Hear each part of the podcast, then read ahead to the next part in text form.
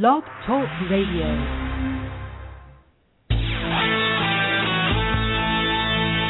The Marketing Technology Blog Radio Show with Douglas Karr, founder of the Marketing Technology Blog and author of Corporate Blogging for Dummies. Online marketing strategies, web, search, social, email, mobile, news, tips, tricks, and best practices from actual marketers, search professionals, and social media experts. Good morning. Good morning. it feels like morning, doesn't it? Good afternoon, everyone. It is a nice warm Friday. The global warming is starting to take its toll on us, I guess. Um, th- today's guest is on the line. We have Mark Schaefer on the line. Mark is a globally recognized blogger, educator, business consultant, and author. Um, one, uh, and and you blog at Grow, one of the top marketing blogs in the world. Uh, Mark worked in global sales, PR, and marketing positions for nearly 30 years. Uh, uh, now you're telling people your age, Mark. Um, and, Don't do that. I gotta, I gotta change that line. Is that right? and now provides consulting services as executive director of Schaefer Marketing Solutions. Love to see that you got a marketing company named after yourself. Um, his his clients include startups and global brands such as Cisco, AT&T, Johnson and Johnson, and the UK government. So, welcome aboard, Mark. Thank you. I'm delighted to be here. And now, with 30 years, uh, how, how, did you get? Come on, come on. Now let's just let's move off that topic right now. well, with, with such a long, long, distinguished, long, distinguished long career, st- distinguished career. How did how did you get your start in marketing? I got my start in marketing actually when I was in college. I I was studying uh, journalism, and um, about halfway through my junior year, I started taking some marketing classes and just loved it. And I decided this is really where I wanted to end up someday.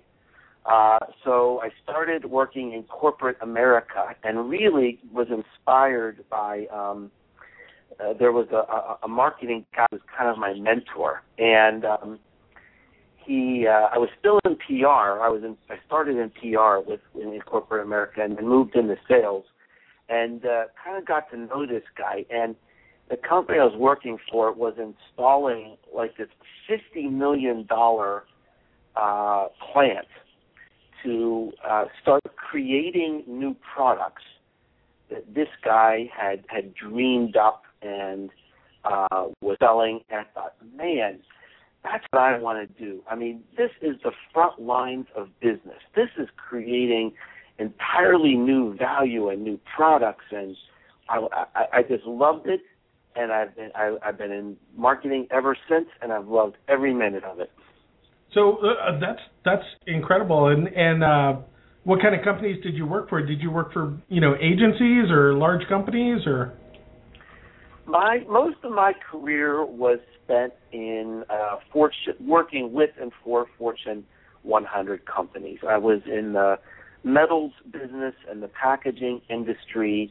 I got to work with many great companies like Coca-Cola and Nestle and Anheuser-Busch and uh, got to learn a lot from from those companies and I started my own company in 2008 and since then I've been I've always I've always worked with startups. I've volunteered my time for for many years mentoring startups and young people in business. It's just a passion that I have to uh, I just believe that we need to do that. We need to give back um, that's really how we're going to turn this economy around and continue to grow by encouraging these new ideas, these new businesses. That's where the growth, that's where the jobs is going to come from. And so I've spent a lot of my time working with new businesses, young young people and entrepreneurs starting their business.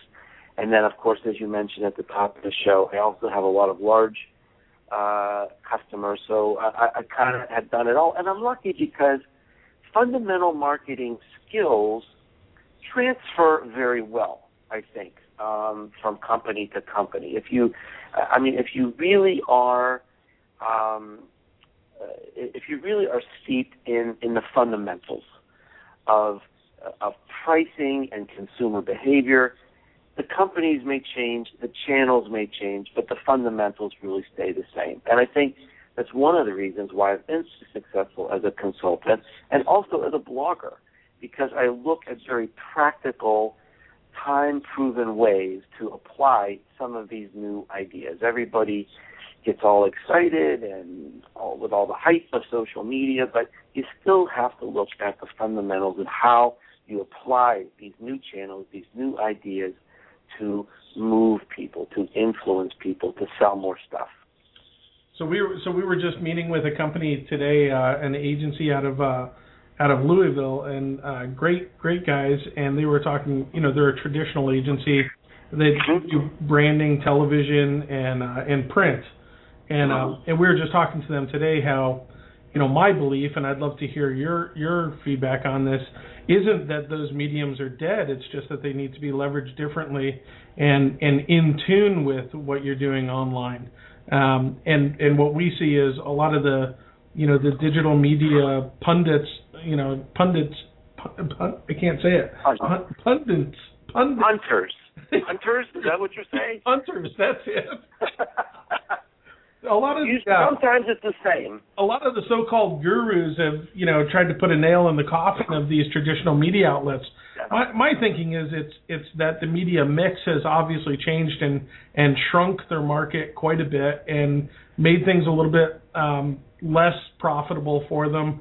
But the fact is, is that we still need those markets as well, and those mediums can still work uh, to your advantage, uh, especially um, if you're working in unison with digital strategies. Would you agree? Well, I mean, I mean, mass media is still extremely powerful. Uh, you know, I'm working with a company in New Jersey uh, that does infomercials on late night cable TV, and they're printing money in the basement. I mean, they're making so much money, it's ridiculous. They're they're hugely successful. So there's a tremendous amount of power still in mass media. Now it's changing, uh, and we have to you know acknowledge that we can't put our heads in the sand. I mean, I saw some startling statistics about how you know advertising rates are declining uh, in newspapers. Uh, stunning. It's just gone off the cliff. So I mean, but we we need newspapers. You know, we need that those those that coverage, those the, you know the local uh, journalism and and investigative journalism. So we've got to find a way for that to survive. But I agree. I mean, mass media is still very very uh, powerful and very important part of the marketing mix. Well, I think I think you are uh, you know the value statement. You know, I worked in newspapers for over ten years and you know, some somewhere along the line, the value statement of a newspaper changed from, you know, being the the people that brought us news to the people that brought us ads. And I think once they once they change that value statement back and find their their real worth with their audiences, um, I think newspapers will continue to to do quite well. I just think that you know for too long, um, you know, uh, articles were a you know something to put in between ads. well, I mean, you think philosophically, um, you'd think that um, that the newspapers could make. Uh, we're, we're getting way off topic here, but it is very interesting. I mean, it's very interesting because I mean, I grew up as a journalist so I'm passionate about this. I love this, and I love newspapers. But um, you'd think that the, the, the model of, of publishing in newspapers would fit perfectly in the social media model because it's it's content rich, it's local, it's social. People love the comments. I mean, the the comments in the newspaper articles. I mean, it's incredible it, it, it, it, it puts me to shame. You think about, I've got this blog. I've been working on for a couple of years now. I've got a global audience, and and yet my local newspaper of a you know relatively you know moderate sized town in the United States, Knoxville, Tennessee, they'll get more comments on one article about the university football team than I'll get on my blog in a month. So there's there's vibrant conversation. There's pro- rich professional content. It's relevant. It's timely. It's entertaining. You've got everything going for you uh, to make it work, and some and some newspapers are making it work. You know, I I went to uh, West Virginia University for my undergrad, and I wanted to connect to the local newspaper there because I wanted to see some coverage of the of the West Virginia University football team. We're we're better than to get this, and I'll be darned, I could not get on that newspaper unless I bought a subscription. I thought, good for you. they got you. Good for you. Yeah. Of course. Why why why wouldn't they charge? It takes money to produce this content, and you know what? I I I want that content, and so I'm going to pay. And when the New York Times went to a paid model, I was the first one in line. Because I mean, heck, you know, I, I'm gonna I'm gonna I'm gonna pay them for their work. It's it's interesting. Um, I was thinking about it the other day. I was writing a, a post and you know, a lot of people say, well, people, you know, people just aren't going to pay for content. And I think back to when I was a kid. You know, when I was a kid, we had a black and white TV and we had three channels, maybe some VHF if you held the antenna and antenna antenna. Wow, antenna right. Um, but we didn't pay for that. We just paid for the TV, you know, and that was it. We didn't pay for radio. We didn't pay for any content in our house. It was all advertising based, and I and I and I just think that it's it's really funny when you think about it now. I'm paying for content everywhere. I have internet access at work and at home on my phone, my kid's phone. I have uh, you know SMS, so I have text texting charges, data, cable, I have cable. I have Netflix, Xbox 360, Hulu, Yeah. Apple TV. Uh, Spotify, Spotify. yeah, I have Mog. Uh, yeah, exactly. And the, and the fact is, is that I'm spending more money than you know than geez, probably more than I should be on content. So it's a myth that people won't pay for content. We're all paying for content because if we, but we just have to find value in that content. You know, it was uh, one of the interesting things that I explored in in my book. This idea of content and scarcity, and and and pay versus free. And one of the themes, the, the main themes in this in the new book that I wrote is how content is now a source of power. And I was thinking about scarcity, and I interviewed this this guy. His name's Christopher Penn. He's a educator and a con- and consultant in in uh, New England. And I mean, he's just a great intellect, and uh, he has a great uh, blog. He's written a few books, and and I really admire him. But I was talking to him about this idea, and I said, you know, Christopher, um, how do you, um, you know, how do you really create a model, uh, a business model based on content? Because there is no scarcity. Uh, anytime you try to charge somebody for content, someone's going to turn around and offer the same thing for free. I mean, it's disintermediated scarcity. He said, well, yes and no. He said, it's true that content on the web is like leaves falling from the tree. It's it's endless. It's it's ubiquitous. It's everywhere. However, if you're sick and you need a certain type of leaf from a certain type of tree to to to figure out your problem and get well, you will pay almost anything for it. And so content from true experts is still rare and highly valued. And I thought that was a very interesting point. That that is, and I think you're absolutely right. And for people that don't know, uh, tell us about your new book. Oh, the new book is called uh, Return on Influence, and uh, it explores the differences between influence and power in the offline world versus the online world. it it talks about the special role as, of content now as a source of power, which never could have happened before in human history to be used in a widespread way. And then it also the book also gets into companies like Klout. You know, we're we're being assessed these Klout scores. People are assessing our influence and assigning us a number. Do these things mean anything? How is it working?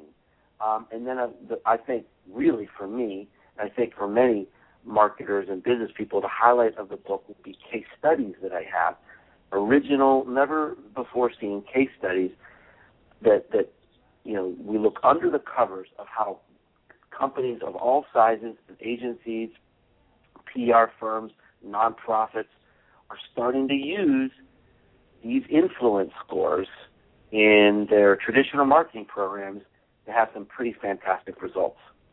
And and do you think that it's a combination where um, some companies are trying to build their own clout and own authority, but other companies are just finding people with authority and clout and then utilizing them as spokespeople and how do you feel about that?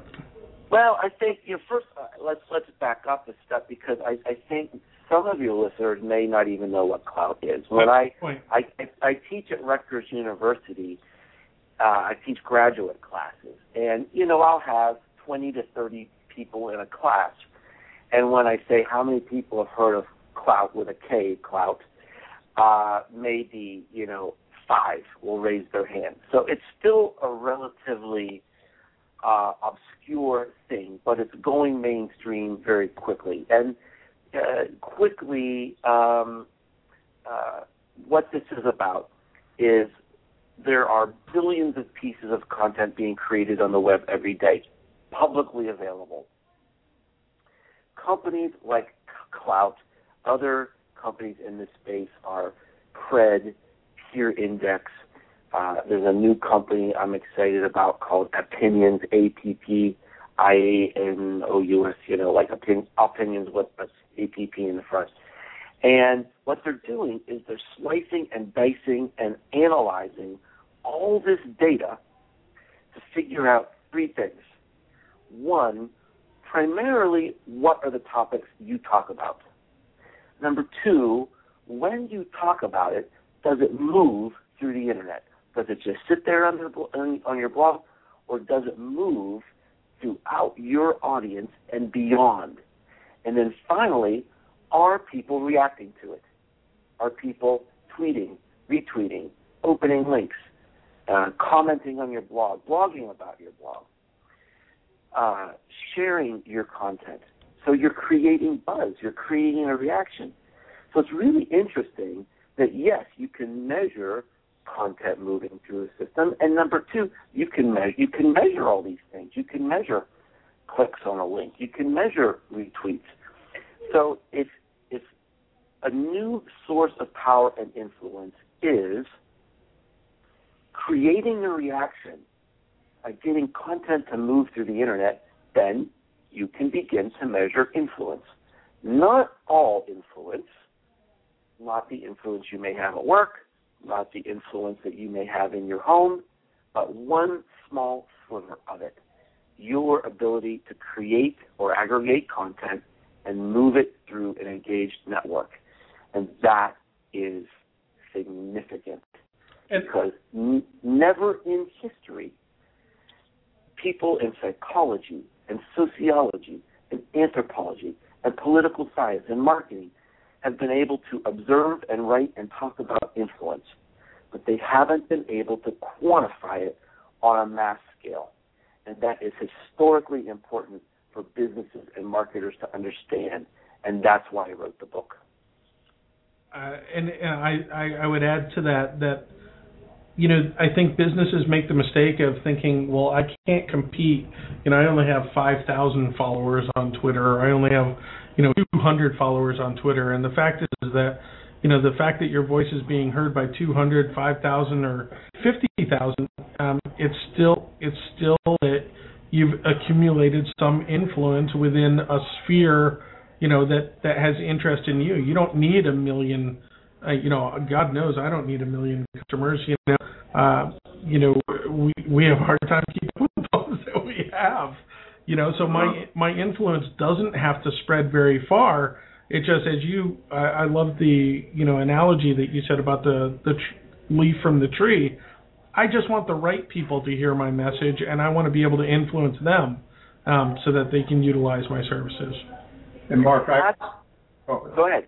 I, I was uh, chatting with an ex-colleague recently, and in in a previous life, I was a, a product marketing manager for a knowledge management uh, uh, solution, and within that scenario, um, you know, people were basically ranked based upon how well the content they provided solved problems, and and it's it's interesting.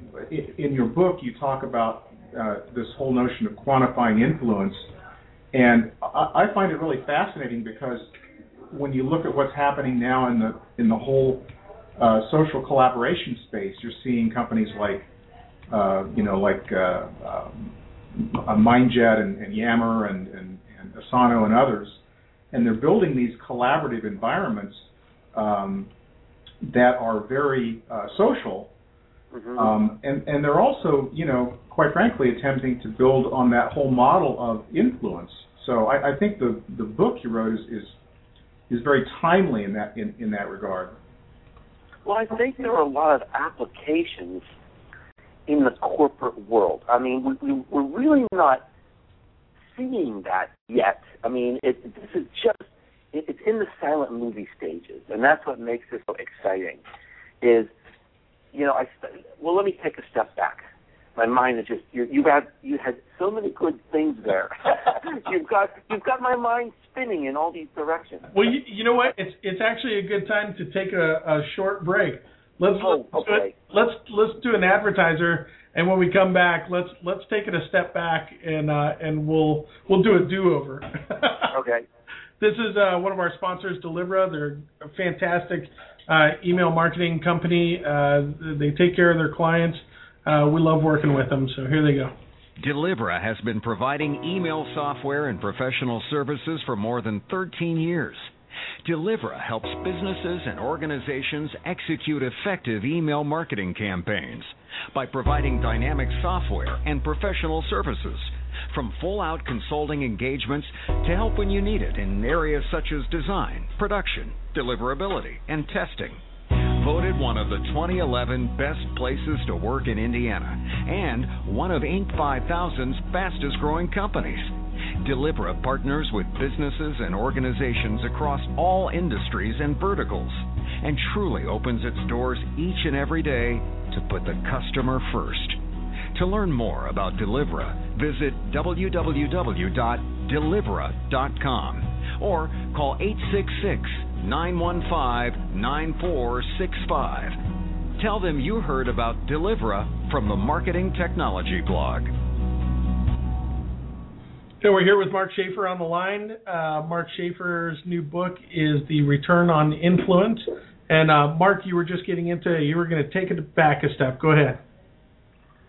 Well, you know, I, I, I wanted to respond to that last question about you know applying this uh, idea uh, maybe in the corporate environment. Uh, you mentioned Yammer and some of these other uh, providers, but you know when I when I started uh, when I had the idea for a book, the book, um, I, I went to McGraw Hill, the publisher, and I, I put together this outline, and I said, you know I don't know how this book is going to turn out. I really don't know what this book is going to be about because it's never been written before. It's entirely new. There are no experts. There are no resources. I had to create my own path, my own guide, and they were very kind and they said, "All right, go for it." And as it turned out, 80% of the book is different than the original outline. It's it's almost completely different from the way I thought it was going to be because I told them I was I was going to let the research and the discussions. The inter- I interviewed over 70 people for this book. I did lots of academic research for this book, and I wanted to I, I wanted to figure out for myself what's going on here. You know, is Klout onto something? You know, or is this a bunch of fluff? And what are the implications for us as individuals and as as companies. And the more I learned about it, I mean, just it was so absolutely fascinating what's going on in this field, and the and the and the rapid changes, the rapid progress, the creative ways that some of these technologies are being used.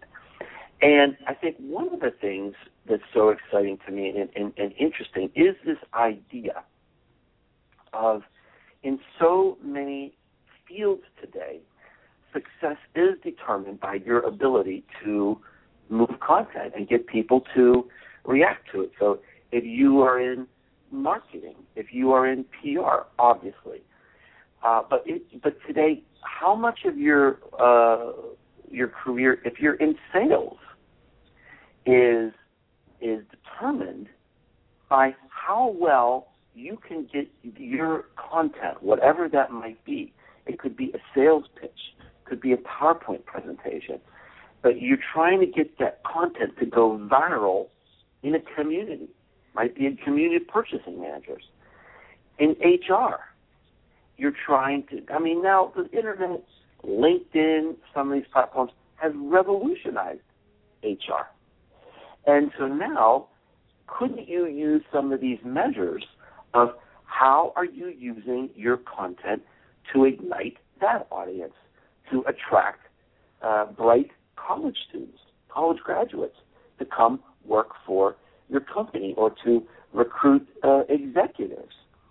So, this idea of moving content and getting people to react to it in some way, uploading, downloading, connecting, buying, going to a class, being hired by your company, uh, you know, that is becoming increasingly important in lots of different companies and lots of different careers. So why wouldn't you be able to measure success in some way, not every way, but it's an indicator. Something like a Klout score could be an indicator of your ability to engage with people successfully on the social web. And that's important in a lot of careers. It absolutely is. Is is some of the issue or is, is some of the hesitation there that we live in a you know society that that everything has to be short term gains? You know that if you're a marketer, you know you've got to prove yourself, you know within 30 days, within you know the next campaign, within the next thing, and and part of part of the entire influence model is this is something that you have to invest in, you know, uh, substantially for years, possibly. Right. Right, and that that is a real myth, I think, on the social web that uh, companies get all excited and they want to have immediate results from their Facebook page or their YouTube channel or their Twitter account, and that's impossible. I mean, it's not impossible. Let's say, I mean, I have had customers who get lucky, and maybe you just kind of strike gold right off right off the bat. But I mean, it is it, it it does take time. It's like building. There's no difference really in building the business and building your influence in the online world or the offline world. If you know, when I started my company, I would go to industry meetings. I would go to uh, chamber of commerce meetings and you've got to go four, five, six times, six months, seven months before people start to recognize you and get to know you and get to like you and trust you enough to say, hey, let's go have coffee and figure out ways we can do business together. Well, that's what the online world is about too. It's like networking on steroids. But it still takes time. You've got to immerse yourself. You've got to be present. You've got to be patient. You've got to build trust. You've got to create content that's going to attract people's attention. So, uh, so it does take time. It does take time uh, to build those connections. It does take time to build influence. And and what do uh, what do you say to the introverts? What do you say to the companies who they're just not outgoing like that? They're just not social uh-huh. animals. It's just not part of their culture. Well, you know that that's really interesting, and I I have a background in in psychology and organizational development, so I think a lot about those things. And I have my own theory that there are certain personality types that might be more successful in this space than others, and I think it. You know, I'm I'm judging from your comment that maybe you would agree that maybe outgoing types might be successful, and when I uh, when I bring that up, introverted people get really defensive and they say, "Wait a minute, we love the social web because you know we don't have to be out there and be extroverted. We can communicate and connect uh, in our way, uh, in in in our terms, and in fact, the social web is perfect for introverted people. So, I mean, I think that's an interesting perspective, and I think it's a very valid perspective. But I think there there are certainly people who get it and other people that don't get it. And when I teach my classes and I start interacting with people, I can usually tell in the first five minutes if this is the type of person that is going to really love this, embrace it, and go for it, or someone that's kind of got their their heels dug in and saying, "I'm here because my boss sent me." And um, but there are other alternatives. I mean, I think one of the keys to success in this field, as you know, is developing great content. A lot of that can be outsourced. I mean, you, you've got to create some pretty great stuff to get people's inten- uh, attention, and not everybody can do that. That's a gift. So, you know, outsourcing content is one, uh, you know, really uh, viable strategy that's used by a lot of companies if you don't have those skills. Mark, this is uh, Harry Howell. Just a moment ago, you were kind of looking at students and sizing them up and telling very quickly whether uh, they would be supportive or, or, digging in their heels. What? Tell us a little more about that. What are some of the signals that uh, students would send that would suggest that they would, uh, you know, that they got it and that they would, uh, you know, just uh, go for this? Yeah. Well, you know, I'm I'm not sure I can really put my finger on it. I, I I'm I'm reminded of of Malcolm Gladwell's book Blink, where he he says that once people do uh, engage in a certain activity over and over and over again for so long, you almost develop uh, a sixth sense about things. And you know, I've taught so many classes and thousands of students uh, over the last few years uh, at every level. From I mean, I've been a guest lecturer for homeschooled high school students. Uh, to uh, next uh, in uh, next month, I'm giving a lecture at Oxford University, and everything in between.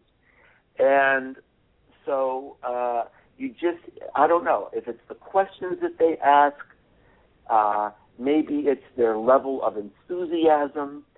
You know, I'm not sure, but I can almost predict these are the students I'm going to keep hearing from. You know, these are the students who clearly, you know, through their enthusiasm, through their participation in class, they are going to stay in touch with me. I'm going to be hearing case studies from them. The other people I probably will never hear from again, and and this whole class was largely a waste of time for them. yeah. yeah. But I mean, I, I mean, I care about everybody, and I, I authentically want to help uh, anybody who's willing to do the work and and uh, and and embrace the ideas and the and the change that's necessary to be successful. But uh, you know, I see it in people. I see it in companies too. Well, there's there's such a huge opportunity for young people, especially in college, to start hitting the ground running right there. You know, the the first thing I do, you know, when we're looking for new talent or you know we're going to interview someone is I go straight to LinkedIn and I go straight to Facebook and I go straight to Twitter and yeah. search about you know what they're talking about and what interests them. And I'm always surprised. You know, I uh, I just recently um, a friend of mine was laid off, young kid, straight out of school. He was just uh-huh. laid off and. Yeah so he said, "I'll send you my resume," and I was like, "No, nah, don't bother." I was like, I was like, I was like, send me your LinkedIn, and he said, what's what's that? So I sat there. Oh, I sat there good. 45 minutes with him and walked through. LinkedIn and showed him why they're why it's so valuable. You know, um, Well, I talk about that all the time. I mean, I I I, I do guest lecturing at universities all across the country, and I, I really enjoy that um, uh, because this is our future, and I'm so disappointed by two things. First, that in general, the level of social media education that's taking place at the university at our universities is pathetic. Yes, and and and universities they all see this is important this is red hot we've got to do something and they look around and they say well uh who do we get to teach this? Oh professor jones you've been here 30 years you do it. Yeah, and it's it just doesn't work that way. Now I am very very fortunate where I teach at Rutgers University, and what they're doing is they're bringing in experts from everywhere in the country and Canada to teach these special classes uh, from people who are immersed in this stuff, who have been doing this stuff for years, and and you know you cannot you cannot teach people about blogging unless you do it. You can't. You can't teach people about Twitter unless you're you're doing it and you're experienced in it, or YouTube or any of these. So that's the first big disappointment I had. Then the second disappointment I have is, you know, I'll go into some of these classes and there'll be seniors or even graduate students, and of course they're all on Facebook. And then I'll say, how many people are on LinkedIn? You know, maybe 10%. How many people blog? Almost none. How many people are on Twitter? You know, low percentage, but that's starting to increase.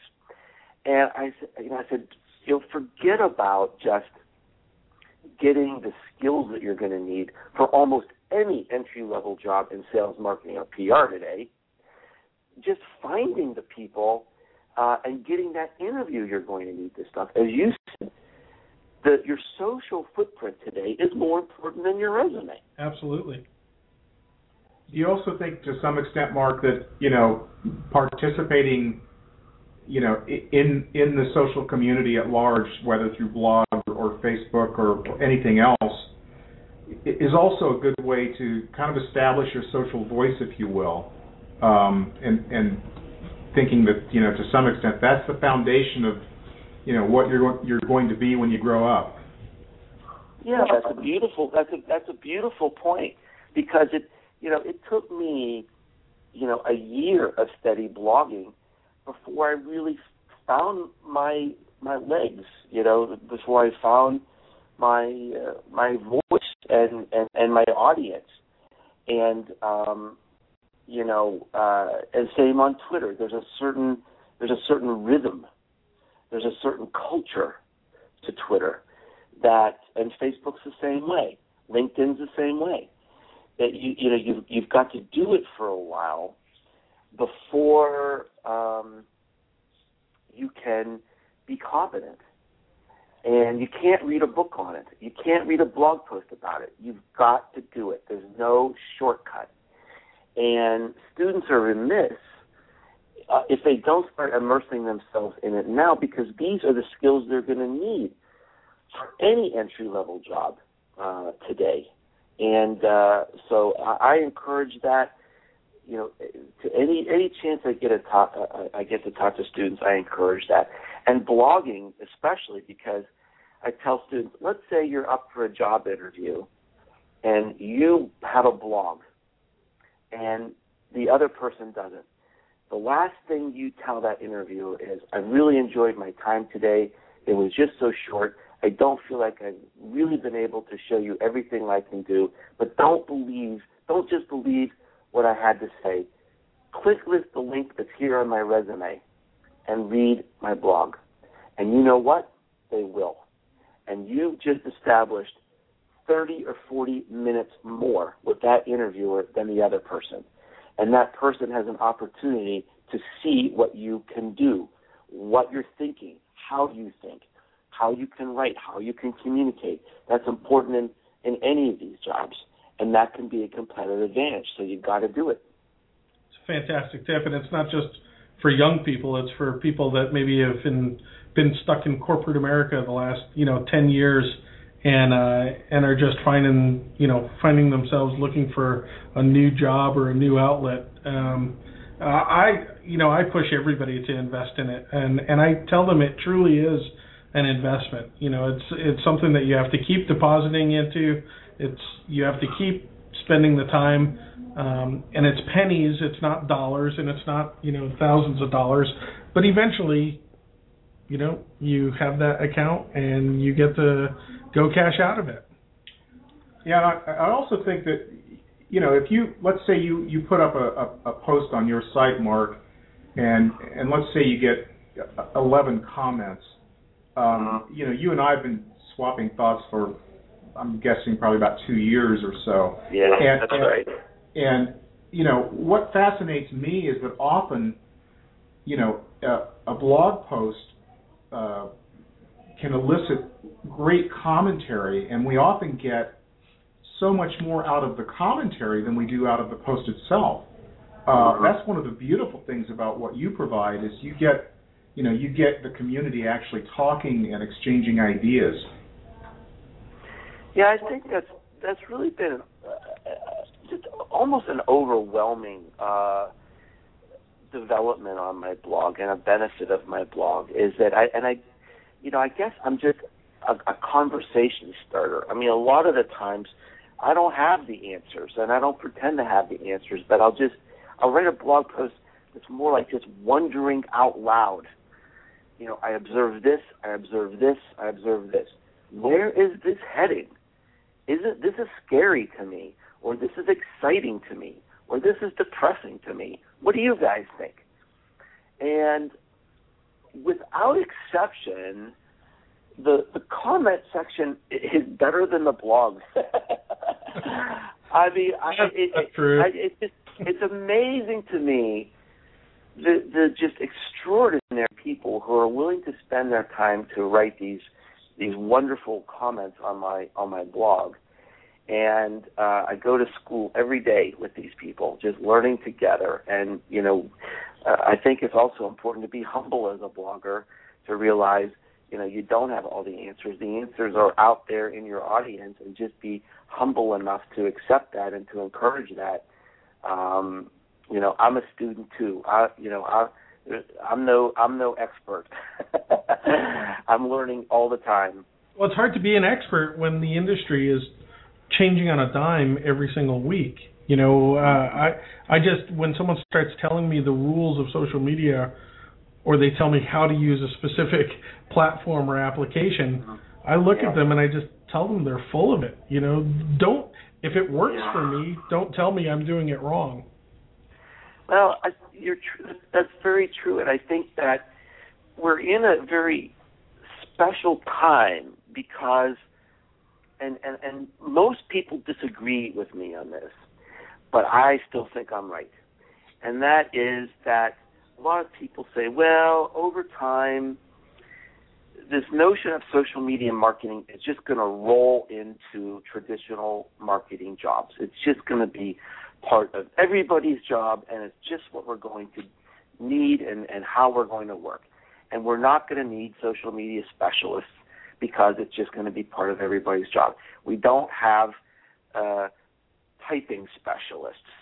Uh, we don't have telephone specialists. Uh, you, you know, we don't have uh, whatever. And so this is the way it's always been, and this is the way it always will be when we get some new technology or some new channel, it becomes absorbed. I think that is wrong. And this is why. When was the last time we had an we had an innovation in television that significantly changed the way we market? We had cable in the 70s, and then what? Maybe TiVo, okay? Now we're starting to get into internet TV, and that's that might change some things. But let's say we've had three significant changes in the last 40 or 50 years. In the print industry, magazines and newspapers, when was the last significant shift that changed the way we approached marketing? The Gutenberg press. is the answer to that question. Now, not only are these social media platforms changing every day, the rules of engagement are changing every day. Yep. Twitter is radically different than it was two years ago. Facebook is completely unrecognizable from what it was two years ago. And let's not forget, four years ago, it wasn't even available to the public. okay? So, this is going to be a specialized skill because there is no way everybody can keep up with everything that's going on in the social space. It's economically and it's it's psychologically impossible and it's economically inefficient. So I think the model that will evolve is that you'll get specialists. You'll get either individuals or firms or boutique agencies or competencies within a larger advertising agency. I think that's the way we're starting to see this develop. Develop, where, where this is not going to be a broadly integrated skill. It is going to be a specialty, and it's going to remain a specialty. And and again, 95% of the marketers that you talk to will disagree with me because they say, "Oh well, that's not the way it's been in the past." I see things differently, and and I think this is something very, and I feel almost uncomfortable saying it because it is against history. But I think we're in a time that's unprecedented in history, and, and I think this is going to become a specialized skill. It continues to accelerate too. That's the important message there. It's not Right. slowing down. hmm You know, we're not we're not all of a sudden falling ourselves. You know, finding ourselves falling into a habit every single month. It's every single month there's new discoveries and new patterns and new responses and new adoption. hmm I saw an article that China added more people to the internet in the last year than the United States than is the entire population of the United States. you know, if you don't Yeah. think that's going to change the patterns of, you know, Yeah. international commerce and and everything else, you, you, you're crazy. Yeah, well, they, I think basically China is the answer to almost every question. Well, Mark, I'm going to do one more break, and then uh, and then before we go, I want you to talk more about the book, your next speaking opportunities, where people can find you, follow you online, all of that good stuff. This uh, awesome. this message is from our folks at at Zoomerang. I, I, we need a new ad. It's Zoomerang slash Survey Monkey, I should say. Uh, Survey Monkey bought out Zoomerang, and I think they're starting to transition people over to the to the Survey Monkey platform. They're an incredible company, fun to work with. Uh, we've had an incredible time with them. So here we go. Have you ever wanted to survey your customers or employees but thought it was just going to take too much time or cost too much? Well, it doesn't have to. With Zoomerang online surveys and polls, you can sign up for free and send an unlimited number of surveys and polls. It takes just minutes to create and send a professional looking survey. Zoomerang makes it easy to get started with a newly updated user interface and over a hundred professional templates you can customize. It's easy, fast, and best of all, free. The data you get from surveys can be invaluable to help you make better business decisions and plan for the future. Get started today by signing up for a free account at zoomerang.com. Mark, first of all, thank you so much for spending time with us on a Friday afternoon like this. Uh, you should be out in the sunshine, not talking to uh, these geeks on the other end of the line. Uh, well, that's where I'm. That's where I'm heading as soon as we're done here. fantastic, fantastic. Uh, the book again is Return on Influence, and you can go to returnoninfluence.com. It's available at Amazon, Barnes and Noble, uh, and 800 CEO Read. So you can get it any which way. Get it for your Kindle. Get whatever you, however you read books anymore. And, and Mark, uh, tell us about uh, Social Slam. Yes. Uh, well, you know, this is something I'm very, very proud of, and um, it's a national social media conference we have each April here in Knoxville, Tennessee. This year is April 27th. And the two things that distinguish Social Slam from any other conference that you will go to is first of all the price. Uh, and I, you know, I go to all these conferences and the tickets are five hundred dollars or six hundred dollars or a thousand dollars, and a lot of young people or people in, in job transition say, "I'd love to hear you. I can't afford that ticket." The tickets for Social Slam are eighty nine dollars. You get a full day. You get breakfast. You get lunch. You get an after party. You get a bag full of stuff, and you get amazing speakers like Mitch Joel is going to be our keynote speaker, Gini Dietrich, Tom Webster, Jay Baer is going to be there. Uh, I'm going to give a speech. We've got panel discussions, breakouts, networking. It's going to be amazing. So it's inexpensive. It's very accessible. We've got a $99 hotel deal right across from the convention center. An outstanding event. And then the other thing that we try to do is feature new voices.